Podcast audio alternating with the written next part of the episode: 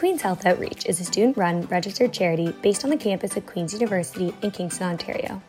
Our goal is to facilitate needs based peer to peer health discussions on a local, national, and international scale. This podcast is for those who are interested in health, global health, global development, ethical engagement, and education. Join us and our special guests bi weekly as we chat about discussions surrounding all these topics and more.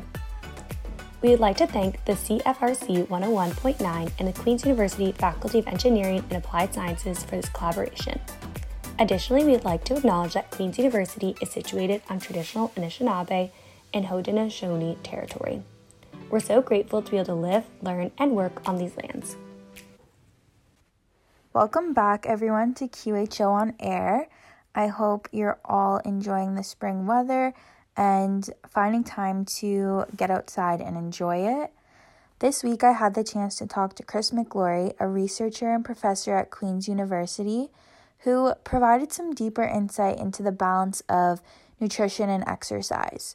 We talked about the importance of finding both foods and activities that you truly enjoy and how this affects your body's homeostatic processes, such as protein synthesis and degrada- degradation, insulin resistance, and different diet types based upon your body's needs.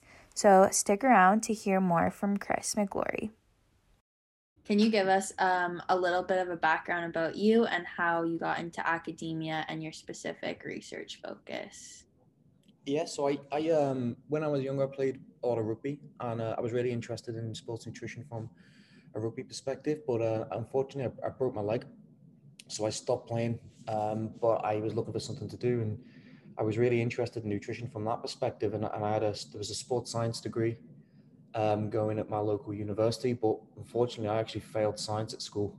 Um, so, so they wouldn't take me. I had to do like an entrance degree to get into that university. And the entrance, sorry, the entrance exam, and it was uh, it was only eligible for that particular university. So after a year's study, I passed that, and then I did sports science um, at Liverpool John Moores. So it's kind of different to kinesiology, where kinesiology is kind of the study of human movement uh, it's kind of broad, but the sports science degree is very much about athletic performance and nutrition and exercise and, and psychology in terms of improving human performance in a sport athlete.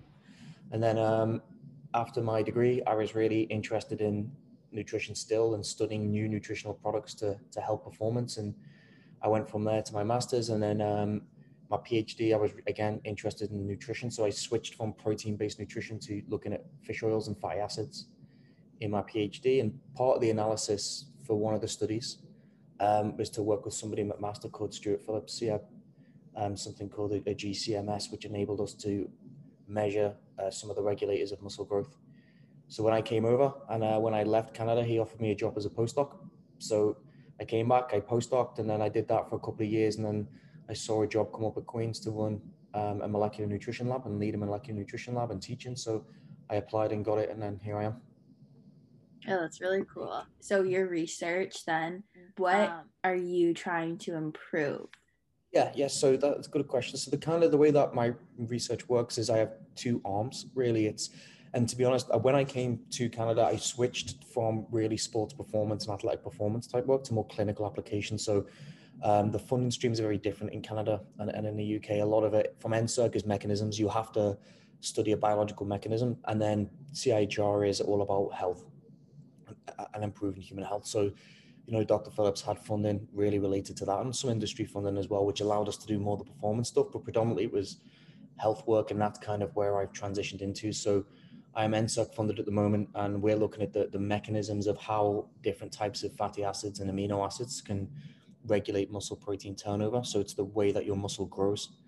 Um, and that's in younger people and healthy people. And then we're hoping to get some CIHR and industry funded work where we're going to look at why you lose muscle when you go through, say, a hospitalization. So for those people who have had a cast or they're injured, mm-hmm. um, you, for a few weeks, if you take the cast off, you've got a skinny, hairy arm or a skinny, hairy leg, and that's because you lose muscle.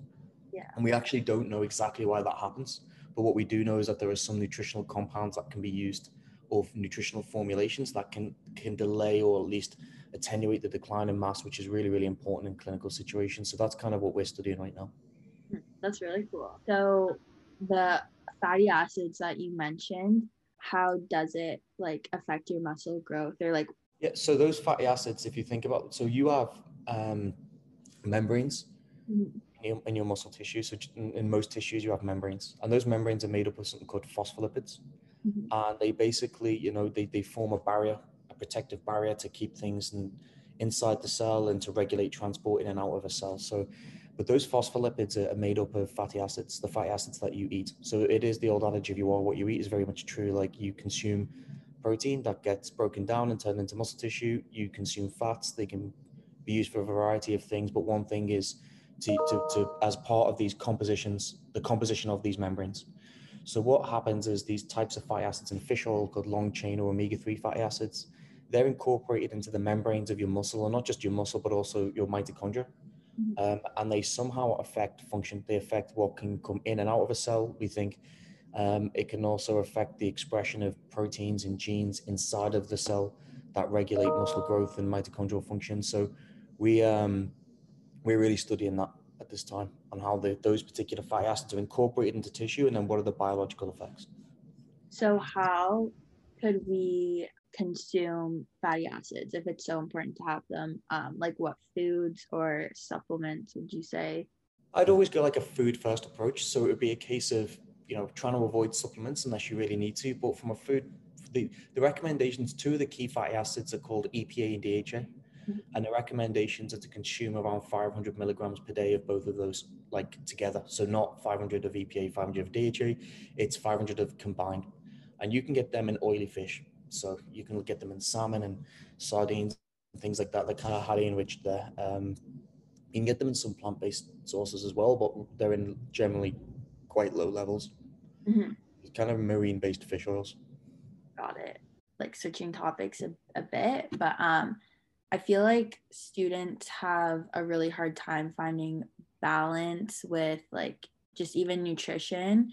I know myself, it, it can be hard to, or like I'll go through like phases where I'm like super healthy and then like kind of fall off. How would you suggest students specifically could find balance in nutrition or even like working out or physical activity?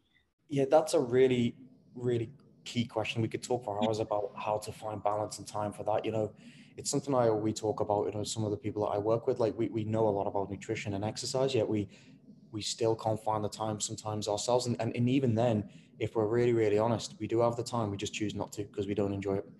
And I think the key thing is we just got to remember that you know we're human beings and we're going to do what we enjoy, and that's a, a really key thing in terms of like encouraging people to eat healthy. It's if something doesn't taste nice, you may be able to stick eating that type of food, like food, for example, for a while, but it ain't gonna last. Like I don't like fish, Yeah. so that's my problem. I don't eat oily fish. I just don't enjoy it, and I can I can last for a couple of weeks, but then I won't do that. And it's the same with exercise. Like I used to play rugby, and you know I hate going to the gym. I absolutely hate going to the gym, and and the only reason I used to go to the gym a lot was because I didn't want to get smashed on a Saturday. Yeah. So it'd be it- it's about doing things that you enjoy. So um, that's why I personally believe CrossFit has just been such a huge hit. Is it's hit a real specific market. Generally, people you know twenties to thirties who normally have stopped playing sport of some kind. Mhm. They then find something they enjoy. They're getting supervised. It's you know it's a community feel. The music's going and it's quite efficient. You're in there and you're out, and it's ticked a lot of boxes and people enjoy it and people stick to it. And it's kind of the same for nutrition. Like I think if you can make it enjoyable, Mhm. you know what you're going to eat then and it's convenient. That's the best way. So it's different for everybody. I think some people will do things like they will just cook on a sunday and then you know do all their meal prep on a sunday and then they will just eat for the rest of the week. I think that's kind of a good approach for many but is it something that you enjoy doing? I, i'm not too sure. So i think from my perspective is you've you've maybe just got to try things that you enjoy and give everything a go once and then maybe you'll find things that you'll stick to. So for example uh, i didn't i didn't like really do much. Well, I went to the gym, but I didn't do much aerobic exercise after I stopped playing sport. And then I just tried cycling, and I've now got a bike, and I'll I'll go out on the trails as in the summer anyway. I'll go on the trails because I enjoy doing it. But if I didn't enjoy doing it, I wouldn't do it. Yeah. This is kind of going off of that, but why is it important to be aware of your diet and the kinds of food you're consuming? Um, I just well, it's everything in moderation. There's nothing wrong with having things that aren't too great for you every now and again. I certainly do. Um, but I think it's just important to recognize that it, you know, it, it's very subtle. If you're over consuming calories, you may not notice it for the first week or two weeks or three weeks, but then things will build and month on month, all of a sudden, you know, when you look back, there's been your, your daily habits, you know, you, you know, it's, it, you, you are the sum of its parts. So it, it, the small things that you do on a daily basis will build up over time. You may not notice them. Mm-hmm. And I mm-hmm. think the issue is that sometimes it's like, you don't notice until it's too late. Yeah. So I would always say some, some, uh, I would always say just keep things in moderation. But I think, for example, people putting on um, body fat, you know, we're all going to put weight on sometimes. We're all going to get a little bit heavier, and that, especially with lockdown, especially in winter and things like that. But we just have to be very aware of it to make sure that you know when things do come good, that we adjust our, our diets and, and our activity levels appropriately. Mm-hmm. It's actually funny because I I listened to this one podcast and he always says like everything has a delayed effect, whether it's like good or bad. You won't see the effects till probably like a month or three months or a year from now because it's really like your everyday um like habits and activities that like kind of compound to make the one big effect yeah well that's one of the major problems with uh, getting people to say lose body mass or body weight that we have and it's it's a way more complex than simply calories in calories out it's certainly there's a lot more to it than that and one of the issues is, is people use the scales and the issue when you start to exercise whether people know it or not, you put muscle on. Uh, especially if you're exercising, doing things that you didn't ever normally used to doing, you'll start to put muscle on. But you will also be losing body fat, and that's a great thing because your body composition is changing. Um, but the issue is when you step on the scale, you don't see a change. Mm. And then all of a sudden, people's motivation to continue to exercise is diminished. But what they don't realize is that their health is improving, um, their physical functioning is improving, and their body composition and their, is, is, is certainly improving. But that's where uh, whenever I talk to people about, you know, they want they want to improve their health or they want to, you know, reduce body weight, the first thing I say is get rid of the scales. You don't need them. I feel like it, yeah, it just affects you like mentally as well. It's just very tough yeah. having it. Yeah, I think since I've come to Canada, I, I, mean, I put on, I mean, it's age as well. You get a bit older and you do put a bit of weight on. And I did get obsessed with the scales for a while, but then, you know, you get rid of them and, you know, you, you, psychologically it helps as well to keep yourself doing stuff that you enjoy and you don't really have to worry about them because you can't really measure what you can do, but not you know on a daily basis. You can't measure your muscle mass or your physical health and things like that. So for me, I think it's about getting rid of them. Mm-hmm. So what kind of activities then would you suggest? Like I've always thought like building muscle was the way to go, but I know some people get really fixated on like cardio and it could be a bit different. My, I, I'll be honest, my thoughts changed over this over the years. But I, I my, and I would the first thing I would say, you've got to do what you enjoy. It's something that you're going to stick to, and you've got to be consistent. You know, we, for example, if you do six weeks of, 16 weeks of resistance exercise training, you generally only put on around two kilograms of lean mass. Now, you're probably not going to even be able to notice that. So that's the average person. Some people put more on, some people put yes, but essentially, it's to me, it's just doing things that you stick to. But I would always say that resistance exercise training or, or loaded training of some kind should be a, a component of an exercise um, regimen or, or training program. So whether it's even just once a week or twice per week, but I, I, I would always say that we need to mix up cardiovascular cardio work with some lifting as well, because, you know, especially as you get older, maintaining muscle mass and strength is really, really important. Yeah, for sure. So, what are your thoughts on different diet types and like diet culture, like such as veganism, keto diet, and like paleo, or? Well, it depends what for, right? If you you mm-hmm. There's no way you're going to be doing a keto diet and expecting to have you know high levels of physical activity, despite what people say that just doesn't happen, um, or at least you know high intensity exercise is not supported by well, it is supported by carbohydrates. So you remove carbohydrate, you're not going to be able to um, exercise at high intensities for a long time. So it just depends upon what your goals are. For me, there's it, it, it's nutrition can be overcomplicated far too easy for me. You just keep your protein relatively high, and then you just can manipulate your fat and your carbohydrate as as you see fit in terms of meeting your exercise and your daily needs. Um, some of the interesting things that people talk about low carb versus high carb, for example, and you know, really, it's, it's just about calories. You know, it, I can't, and a lot of people can't tolerate low carbohydrate diets. Mm-hmm. So really, it's again just what suits you, and it depends entirely on your goals. You know, what is your goal? Is your goal to is it to, you know, support high intensity exercise? Well, that's not going to happen with a keto diet. Um, is it to lose body weight? Well, if it's to lose body weight, you need to drop calories. If you can do that by dropping carbohydrate, great. If you can do it by doing fat, also great. There's no real difference between the two when it comes to losing body weight. Mm-hmm. I know that, like, specifically veganism for people, like, I feel like some people don't always do it because of the ethics behind it. But how does veganism, I know there's that movie, I think Game Changers, and how it was really good for athletes and they were pro veganism for being the best athlete. Can you touch on that?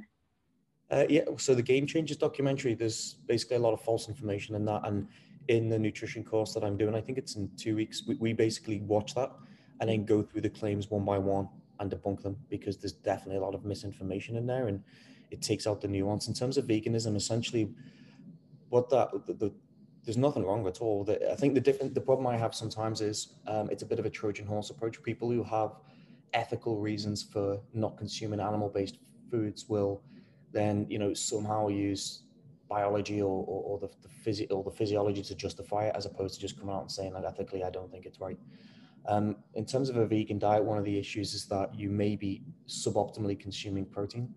Um, animal-based protein sources are very rich in essential amino acids, without which you would, you know, you would die. So if you were, if you were put on an island and you had everything in the world but an essential amino acid, you would die. Um, so you, you need to consume essential amino acids. And the problem with the vegan-based diets or the plant-based diets is that whilst there are those essential amino acids um, in a lot of those foods, they're not as rich as they are in animal-based products. So my concern is that particularly in older people or vulnerable people who may be protein malnourished, that that could be an issue in terms of, of not consuming enough essential amino acids in those diets. Uh, but I think it certainly can be done, and it's you just have to be a little bit more judicious with what you're eating. So, for example, some plant-based sources have high amounts of essentials in some things, but in, uh, some essential amino acids safe. Um, they may have you know a lot of leucine, but then they may be lacking in other essential amino acids, and vice versa in different plant sources. Whereas in animal-based protein sources, there tends to be a full complement, or at least a um, a rich, uh, uh, they seem to be a rich source of essentials. So to get all of these nutrients and what would you kind of suggest like throughout a day or kind of take me through like a day in your life of like maybe what you eat? It doesn't have to be healthy or like unhealthy but like well i mean what, what i should eat or what i do eat? Maybe i'll go with what well it depends like the way the way that i would say say this is in my head if people were talking about protein nutrition, for example. Mm-hmm. Um, we know with at least exercise training, you know, the, the maximum gains achieved with about 1.6 grams per kilogram of your body mass. So if you weigh 100 kilograms, um, you probably need 160 grams of carbohydrate per day. Sorry, cut of protein per day. Now you obviously can't consume that in one go, mm-hmm. so you can spread it out into four equal meals. So mm-hmm. then consume foods that would say have around, if you were 100 kilograms, around 40 grams um, 30, 40 grams of protein for you know breakfast, lunch, dinner, and a snack. Um, but then you have to find the foods that you enjoy to do that. So for me, I just kind of wake up and I sometimes will skip breakfast, so that's not a good start. Yeah. Um, and then I will just have what was left over from dinner last night for, for lunch sometimes. Um, and then to be fair, I will spend some time making a good dinner, depending upon what it is. You know, we can have. Um, I actually do like steak, but obviously it's expensive and the rest of it. So I'll eat that tuna. I actually I will have tuna. That's a, one of the fish sauces that I'll have. Um, and then I'll just go on the internet and see some recipes and just throw them together. Not necessarily taste so nice, to be honest. Yeah. So you mentioned that you know sometimes you don't have breakfast, and that just kind of um, I thought about intermittent fasting. I don't know if you is it good? Is it bad? Again, it's it's so when you're thinking about weight loss, you know, the even though I said before, you know, it's not as simple as calories in, calories out. That's coming from a sustainability point of view. But you know, when you're trying to induce a, a, loss in body mass, you you obviously have to expend more than what you're taking in. And one way to do that is you reduce your calorie intake. So because reducing calorie intake, believe it or not, is, is really really hard.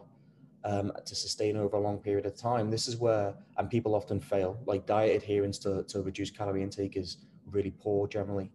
Um, you know, people will come up with different ways, like you said, paleo and all these other things that will try to tap into people's like, you know, brain is what what works for them. And intermittent fasting is one of another one of those fads where Um, if it works for that person, great. If it helps, if, if you can do intermittent fasting and sustain a like reduced calorie intake to help reduce body mass, then great. And that, that can work for some people. Mm-hmm. But for others, it um it doesn't.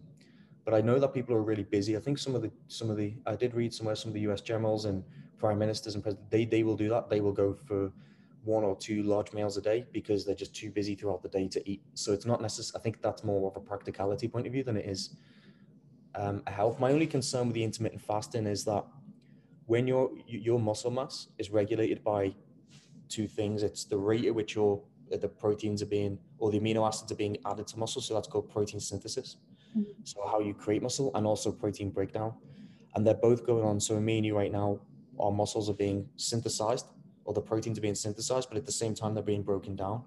And it's the difference in the rate of synthesis to breakdown that is going to determine muscle mass. So when you consume protein and perform exercise, there's an increase in rates of synthesis and a slight reduction in those of breakdown. And that's why you grow.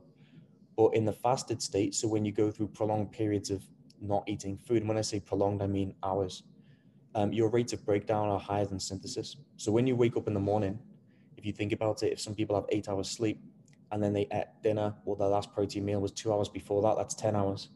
And then you skip breakfast and you don't have something to eat until lunchtime, you could be pretty much in a um, without protein for anywhere between, you know, 12 to 18 hours or 16 to 18 hours, which is a serious amount of time to be to be spent in a negative state of protein balance. I don't think that's good for me for muscle remodeling and for, you know, to, to maximize athletic performance. I don't think that's the best way to do it. I did not know that. That's crazy. So like if you're trying to build muscle or increase your muscle mass, you should really be eating like when you wake up and then right before bed or that's my interpretation. I think yeah, and you know, not to say this is the right thing to do, but I, you know, in the past bodybuilders have been known to like wake up in the middle of the night and eat. Really? Yeah, to try to offset those losses overnight. That's not to say protein. I mean, if you're if you have damaged muscle, if you go to the gym and you wake up in the morning oftentimes or the next day you you feel sore and you know one of that that's a signal as well that your muscle may be damaged so to obviously repair the muscle you need to break down those damaged proteins and replace them so protein breakdown is really important but you know protracted states or long states of protein breakdown um, that result in a negative state of protein balance is obviously not going to be good if you're trying to build muscle yeah for sure but then how would cardio affect that because i know that your increased muscle mass increases your metabolism? Only slightly. Only slightly? Why is that? The, the, the contribution, muscles are really metabolically active tissue. Mm-hmm. Um, but if you think of 16, so you, you probably will have around 40% of your body mass as muscle. So let's just say, you know, you weigh 100 kg, so you got 40 kilograms of lean tissue. Mm-hmm. Um, if you're going to do a 16 weeks of training, for example, on, let's just even say four, that's 10%. Really, the, the, the overall contribution of that, the contribution of that increase to overall expenditure is going to be not that much. Oh, really? I mean, it'll be there. It'll, you'll see an increase, but I think it's oftentimes overestimated. Yeah. So, um, but I think the point of cardio and intermittent fasting is that what the, the thought process is that um, because you don't have the carbohydrates available, you start digging into your fat stores to support energy needs. So you see reductions in body fat. But from my reading of the literature, there's no real difference from um, in terms of body fat loss when you do um, fed versus fasted state of exercise training. But you you may see some metabolic benefits in terms of your body will then need to turn on a lot of the, the processes that regulate fat oxidation or fat breakdown, which is obviously good to keep them active. Um, and so I think a mixture of fed and fasted state exercise is kind of good in terms of a cardio point of view, but I don't think that you know intermittent fasting per se is is the way forward in that. For students, you know, I think it can be hard to. I know myself, all my me and my friends would go drinking on the weekend, or kind of obviously that's like not the best thing for your body, but how would you say to kind of find balance in that like going out and having like a social life is obviously hard if you're trying to be really healthy and like make good choices yeah it's just like everything it's in moderation there's nothing wrong i mean i go out and have a beer probably two, three times a week at least. You know, mm-hmm. sometimes it could be coming back from work and I'm just, you know, I don't want to make dinner and I don't, you know, and I feel like a beer. I've worked hard, so I'll go and do that. You know, I just think it's about moderation. There's a difference, as we know, students, between going out and having two or three beers and going out and having 10. Yeah. You know, there's, there's, there's a, there's a big difference. And sure. I think if you were to if you were to be able to write down the, the calorie contribution to some people's diets in terms of alcohol, it can be sometimes a little bit high you know, especially on student nights and things like that. So I would never say don't go and have a few beers. It's something that everyone wants to do, all normal. Mm-hmm. But um, you just got to make sure that you're not having 10. Yeah. sense. You know, if you think if you go for pre drinks and write down how many you have and then, and then you go out and have more, and then the type of alcohol you consume is, it's generally strong alcohol. So the calories in that. So to give you an idea, there's there's nine calories in one gram of fat. There's four calories in one gram of carb of carbs and four calories about in one gram of protein, but there's seven calories in one gram of alcohol. So really, you know, alcohol is very energy dense and it's not exactly doing much for your body either. So yeah. it's dead calories. How would that affect then your muscle? Like would there be a significant difference, let's say the next day if you had alcohol in your body? You, so you know I talked about rates of protein synthesis and breakdown? Yeah. Alcohol will suppress rates of protein synthesis. Really? So you know, if you're going to the gym, let's just put like this. I mean, we, we all know what the gym looks like on a Friday or Thursday night, right? It's full of guys doing bicep curls and bench press because they're going out. So they're doing that and then they're going to go and drink all night. And that alcohol that they're consuming is suppressing the growth response to that exercise. So there is really no point. Well, I mean, you, well, I mean, you, obviously you get a, I mean, they go there and they put, I mean, it may help strength, but I don't think it does much for mass. That's for sure. No. Having balance, but even alcohol obviously has really negative effects. Yeah, but, there's nothing wrong with once a week having a few drinks, is there? Yeah. So I think, like I said, it's all balance. It's yeah. just all balance, I think, and that's about to me is is now what I'm trying to do, and it, it, it's really interesting. I talk about. I kind of find this this topic because is how we don't even get like I don't know the exact numbers. I think Dr. Ross does this research, but in terms of the percentage of the population, it's way less than half the population don't even do the recommended levels of activity a week. So all these nuances about the types of training and all the rest of them, we haven't even got people exercising yet. So for me, it's a case of like each morning, just setting aside, even if it's half an hour, to just do something. Just do something, get it done, get it out the way with. Hopefully you enjoy it, or find something you enjoy doing, whether it's a club, whether it's CrossFit. But the problem with CrossFit is what is it, like two hundred dollars a month or something. Or hmm. it's commitment. so yeah, no, that's actually I was gonna mention that because I feel like I've noticed myself, there will be days where I'm like, did I even like how many steps? Like, not that I'm using steps as like an everyday thing, but I'm just like, I probably didn't really like even move my body like at all, really. If it's like I'm just doing schoolwork and I'm just staying inside, especially because of COVID. Yeah. And I find it's like hard to like kind of like what you said, it's hard to find motivation or just like that initial push to actually do something. Yeah. Again, it's it's something if you don't enjoy it, we're human beings. If you don't enjoy it, it isn't going to happen unless you absolutely have to do it. You know, like schoolwork, for example. Sometimes you don't enjoy doing. Most of the time, you won't enjoy doing an assignment, but you absolutely have to do it. If you're not, if you, if you, otherwise, you're not going to get a grade. Whereas exercise is a little bit different, isn't it? It's like if you don't do it, so what?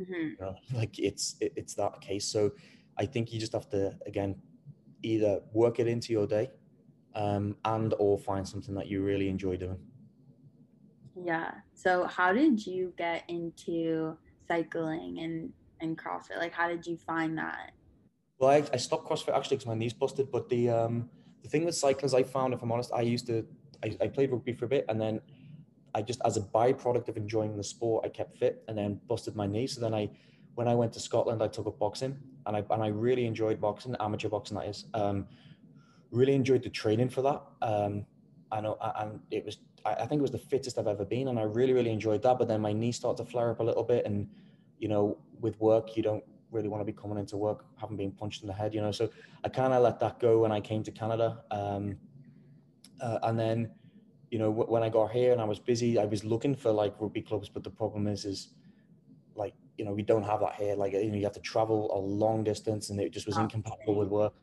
yeah i was too old to be getting involved in all those combat sports so i was like i'm not doing that and then I just was looking for something I enjoyed. So I started to go to the gym and, and get back into lifting, but I, I really just hate, I hate lifting with a passion, but I did it because of sport before. So I kind of would force myself to do that twice a week. And then um, I've noticed that I was putting a little bit of weight on because my, you know, I wasn't doing aerobic exercise or expending the energy. And I just started to run, but my knee was playing up. And then someone just suggested, why don't you start cycling? So I started cycling with a, a group of group of guys, but then I wasn't fit enough to really keep up. And eventually what happened was is I went on a couple of rides and then I was only I was doing like 25k before I got tired, then 30 and then 50 and then I've started to get to the point where I can go out for a 50 km spin and not and not feel it and, and enjoy it. So, I mean, that's kind of I'd say an average ride for most people. Um, yeah, and that's why I just got into it. It's something that you can relax as well. If you had a busy day at work, you can just get on the bike, get on the trails, you know, and just you know let your mind, you know, work through things throughout the day. Yeah, I feel like that's definitely one of the benefits of any exercise. Zwift, have you noticed Zwift? I don't, do you know what Zwift is? The it's like an online um it's it's a trainer thing. Basically, you you stick you you have to pay a monthly fee, but you hook your bike up onto a trainer, and then um, you log into Zwift, Yeah. and it basically comes up with like a little I don't know how to describe it, like a like a picture of you on a bike, like Yeah. cycling through different places, and I think that is something that has helped people through COVID in terms of at least keep up with doing something because it's a bit boring just sitting on a bike looking at the wall. hmm Of course, yeah. Because I, I was doing like before um, COVID hit. I was doing like spin classes, like indoor spin and cycling. Did different than outside doing trails, but same thing. I guess it's more of a group environment, and like that's why I liked going. Maybe we could talk about a little bit about for you know the quarantine when you're talking about how people are sitting around doing nothing. hmm I think that's something that is really interesting. So if you say go for, say if you break your leg or something and you put a cast on, it's quite obvious you've lost muscle there, right? You've you've become you can see it. hmm One of the issues with quarantine when you reduce your daily step count is that there's things going on inside your body that you're just not aware of. So if you drop your your body your so if you were to drop your daily step count to below a thousand steps per day, which is probably what a lot of people are doing in quarantine, it starts to initiate insulin resistance. And we've got papers on this. So you start to become insulin resistant, but you don't notice it. Your rates of protein synthesis go down. So you start to reduce levels of protein synthesis. Um, and then there's a lot of negative underlying health effects that can occur with the step reduction, what we've seen, that um, that you wouldn't necessarily be able to see. And then the downside is that older people don't fully recover from them. So mm. kind of with younger people under say 50, it's not too much of an issue, but we've seen stuff where like if you were to get older people and ask them to reduce their daily step count to below a thousand steps a day for two weeks, it, it initiates insulin resistance, a reduction in insulin sensitivity, and then reductions in muscle mass and slight reductions in muscle strength and things. And again, it, take, it takes them a lot longer to recover those. And if you're having repeated bouts of those inactivities or those two weeks of daily step reductions, that can have a, they can mount up, like you said before, you know, you don't see the effect, it's delayed, but they mount up over time. And then, you know, that can have a pretty negative effect uh, over the year. So if you think about it, you know, in winter, people, particularly older people, are a little bit worried about going outside and slipping and falling. So they will they will stay inside a little bit more than they otherwise would do. And if you think COVID, what was that? The outbreak was it March when we started getting directives. So the mm-hmm. summer and the, the quarantine restrictions, and then all of a sudden winter hit. So all the people have, have I, I really am not interested, but I'm concerned by, especially with people not seeking help. I'm gonna. It's a bit concerning in terms of how these repeat bouts of physical inactivity, like imposed by the quarantine restrictions, are going to affect metabolic health in the long run, particularly you know the, the the the development of diabetes in older people. So I think it's a case if we do go through lockdown periods again, is to find a way to stay active inside with like home-based exercise protocols or spin or yoga or something like that. You know. Yeah, I'm definitely happy the weather's warming up now because in the summer I would go on walks with my friends and we would do like up to 15k like every day. Yeah. And th- that's like a bit more extreme, but like yeah, no, cuz and now with winter it's so hard to get out and now like finally I can probably start going on walks like outside again, but it was like a tough period where couldn't really couldn't really leave other unless you wanted to freeze. Yeah, I mean, especially it's okay maybe for younger people as well because you go walks with people. Yeah. But one of the issues is older people who live alone get a little bit lonely as well, and the support networks aren't there for them. So the psychological effects, I think, are pretty huge. Not that nutrition can do anything about that, I don't think, but uh, Well, that's like I think I've heard things like the types of foods you consume, whether it's and I I don't know the research behind this, but just even processed foods compared to eating like whole foods and or, or organic even like further that um i think like i've i've heard somewhere that obviously there's different like you could have like different effects of eating processed food every day. Definitely was, so one of the interesting areas is by a scientist called kevin hall and those people interested in energy balance i think he's in my view probably the best in the world at this and he's got some really cool studies. So the argument that's raging online, you know, of low fat keto versus, you know, sorry, low carb versus low fat and all the rest of it. And he basically has shown that it really isn't that much of a difference whether you drop your fat or your carbs in terms of muscle uh, uh, losing body weight. But uh, one thing that he did find is, you know, in ad libitum, which is where you get to choose in studies where people just get you put all the food out and they just get to choose what they eat. If people are consuming processed foods, um, they tend to overconsume Really? And we don't know why there's like feedback networks in the brain, neural networks, whereby it's like people just don't feel full when they're consuming processed foods. And it's, they can consume, so that they, they don't get that signal to, hey, you know, like we're full now. One of the reasons is that there's not that fiber, which is kind of especially like undigestible, it's an undigestible starch or undigested fiber, is that it, it, it slows intestinal transit and it, it kind of makes you feel fuller. But with processed foods, that's removed mm-hmm. largely removed anyway. So one of the theories is that you know when you're consuming processed foods and you're taking fiber out and a lot of other nutrients, you don't feel as full, so you just eat more. Can you go back to kind of the insulin resistance? Um, I'm just curious about kind of like the general mechanism and like why that's not good for you. Just if people don't know. Well, firstly, the mechanisms are kind of complex, um, and a lot of people, you know, people, it's a massive area of research is what is causing insulin resistance at a molecular level intracellularly. But just to kind of like maybe work it back is, you know, you have when you consume carbohydrate, that's, you know, say glucose, it, circ- it enters your circulation and it stimulates insulin secretion.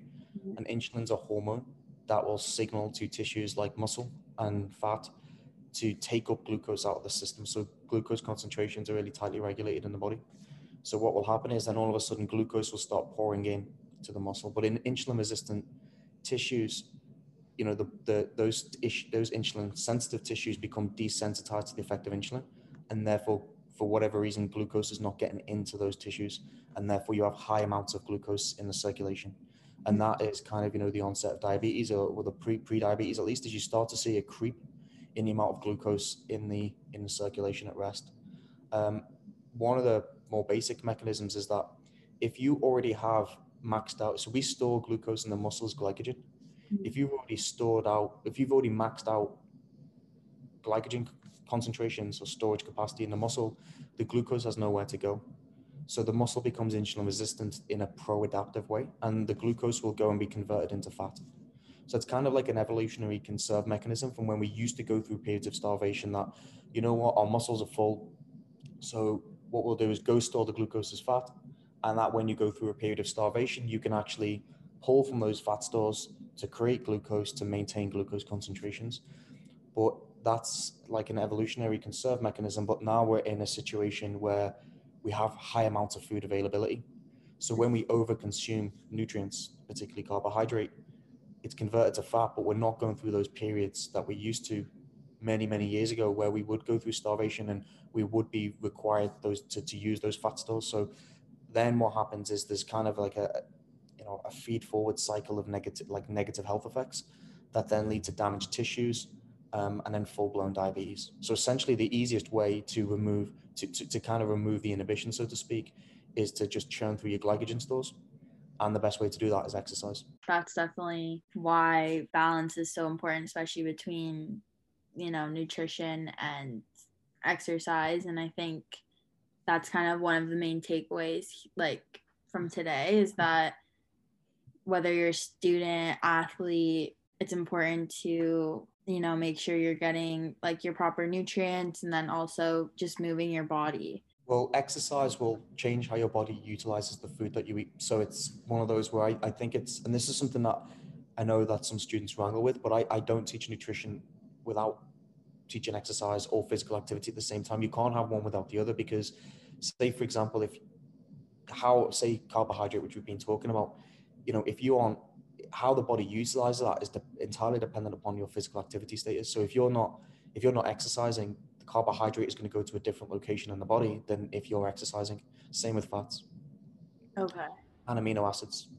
So thank you so much for taking your time to talk about everything. It was super interesting and I feel like a lot of people will benefit from this conversation and hopefully find more balance in their lifestyle and just kind of the like why it's important because I feel like a lot of people don't really know that unless if you're super into um, like health and nutrition. I feel like a lot of people just don't have a general understanding and that's crazy like also just personally for myself because I like I like to work out and I I value like looking into and researching like what foods are good for my body and I have a, a strong interest in that but I know like friends will ask me how many calories are like you supposed to eat in a day or like just more basic questions and it kind of opened my eyes to like maybe a lot of people don't know what foods they should be consuming or like why it's even important to walk outside for 30 minutes a day or something like that.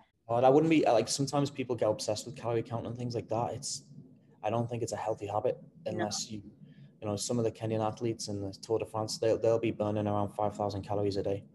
I mean, they have the problem where they can't physically consume enough food, like food to replace the calories they're burning. So I think as long as you're doing the exercise and you're keeping yourself physically active, you can generally get away with eating what you want. Mm-hmm. Oh, that's good to know. but in balance, balance. Yeah, yeah, in balance. okay, well, thank you so much. Always awesome. Thanks for chatting anyway. So, yeah, and then people we should have my email if they've got any general questions about it. Oh yeah, I'll put it in the um, description. Awesome.